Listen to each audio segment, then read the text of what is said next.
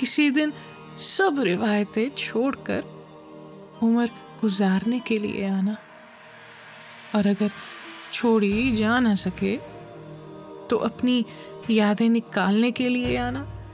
जब मुमकिन हो ना पाए वो भी तो मुझे दफनाने के लिए आना।